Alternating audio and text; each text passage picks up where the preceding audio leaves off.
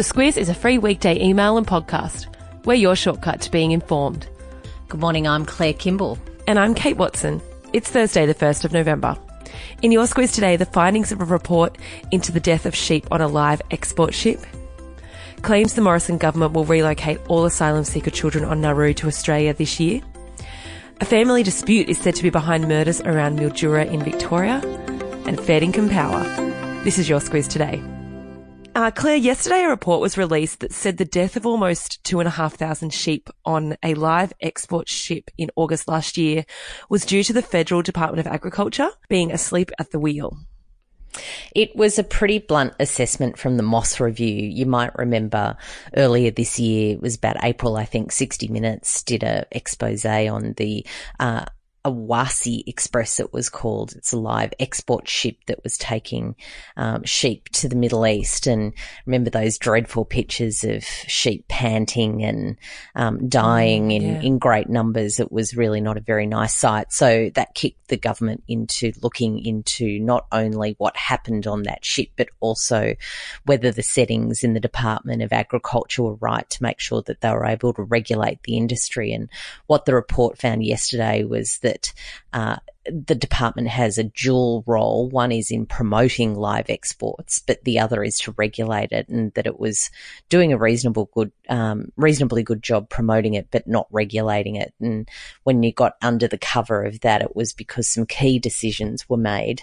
Uh, Barnaby Joyce was the minister at the time uh, that actually sort of took away a lot of the department's ability to really do a good job on the animal welfare front yeah, and I guess what's being reported is that it's put a bit of a dent in any uh, leadership ambitions Barnaby Joyce may have yeah, it's um, it's interesting. He's now got this drought envoy role. He was out and about doing all sorts of media yesterday. Um, the National Party and Barnaby haven't really addressed this one head on yet, but certainly, uh, while the report didn't name him, there was quite a bit of commentary yesterday about his performance as a minister. So, take away the personal issues. Actually, have a look at what he um, he did in when he was a, a minister, and sounds like there's some questions to um, to be answered there. The Australian's also reporting that the government will relocate all those children on Nauru, those asylum seeker children, to Australia by the end of the year. And they've been doing it. So it sounds like pretty quietly. Uh, they've been taking um, kids um, off Nauru, the children of asylum seekers, uh, and bringing them to Australia. Some have medical issues, and some of those are in hospital, uh, but most are in the community and in community care. So uh, what they've committed to do is to bring the remaining 40 here by the end of the year, and that certainly uh, back ends a, a poll from last weekend in the Sunday Telly where where 80% um, said that they really supported it, uh, the kids being taken off Nauru. Does that mean they're separated from their families? No, usually they bring the family unit or at least a parent with them. Uh, that's right, how it usually works. Yes, yeah, sep- separating families is not something our government um, does. Now, how's the Geoffrey Rush defamation case going?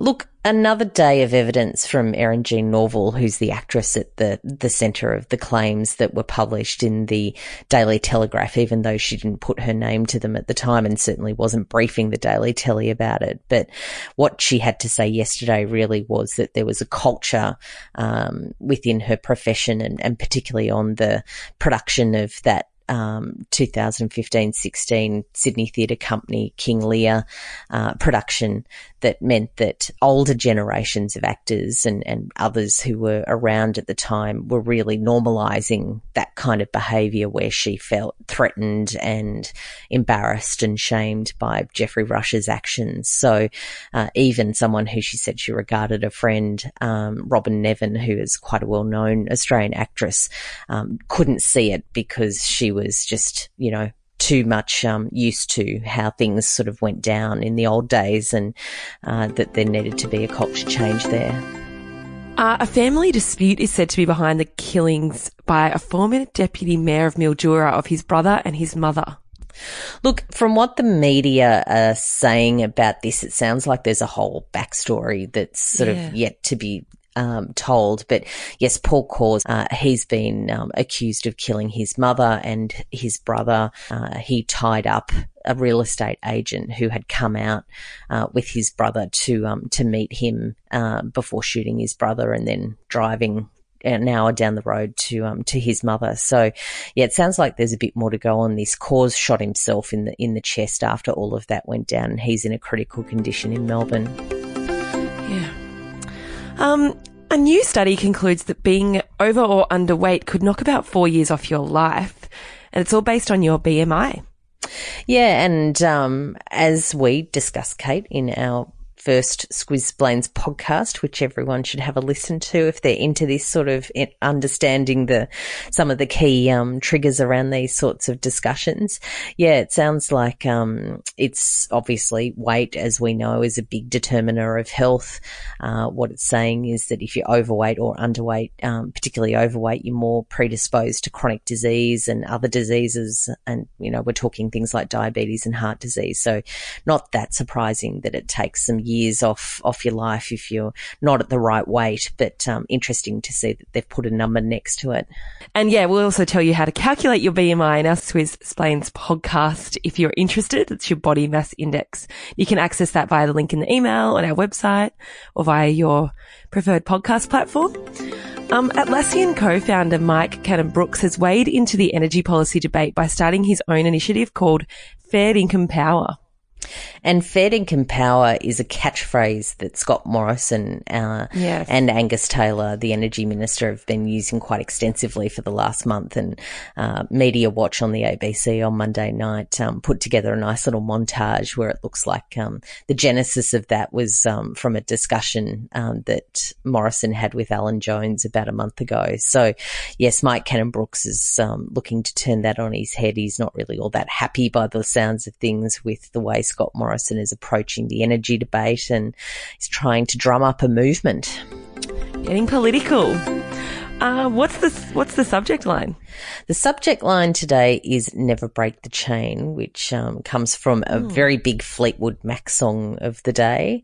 But yes, the comes down to our squiz sayings this morning. There is a bookshop in Southampton that used a human chain to relocate thousands of books on the weekend. And it's got a fair job to go, but basically everyone just lined up on the street between the old store and the new store and just passed all the books down the line. How many people? I think there was about 250, they were saying. Um, I don't think they're expecting as many this weekend, but um, yeah, the pictures are quite cool. Is it supposed to save money? Is it supposed to be good fun? Oh, look, you know, just a, just a community hobby? initiative. Yeah. Oh, okay, there you go. Uh, jump into the Squiz Today email. Uh, plenty more news. There is $100 up for grabs to spend at Cellarmasters if you read it every day this week. Have a great Thursday. We'll chat to you tomorrow. The Squiz is a free weekday email and podcast. We're your shortcut to being informed. Sign up at thesquiz.com.au. This week, our podcast is brought to you by Aware Super. Superannuation can sometimes feel like just another overwhelming life admin chore. But as a member of Aware Super, you'll have access to lots of free online tools to help you, like their My Retirement Planner, which allows you to see how much you might need for retirement and comes with an easy to understand plan of how to get there. Read the PDS and TMD at aware.com.au.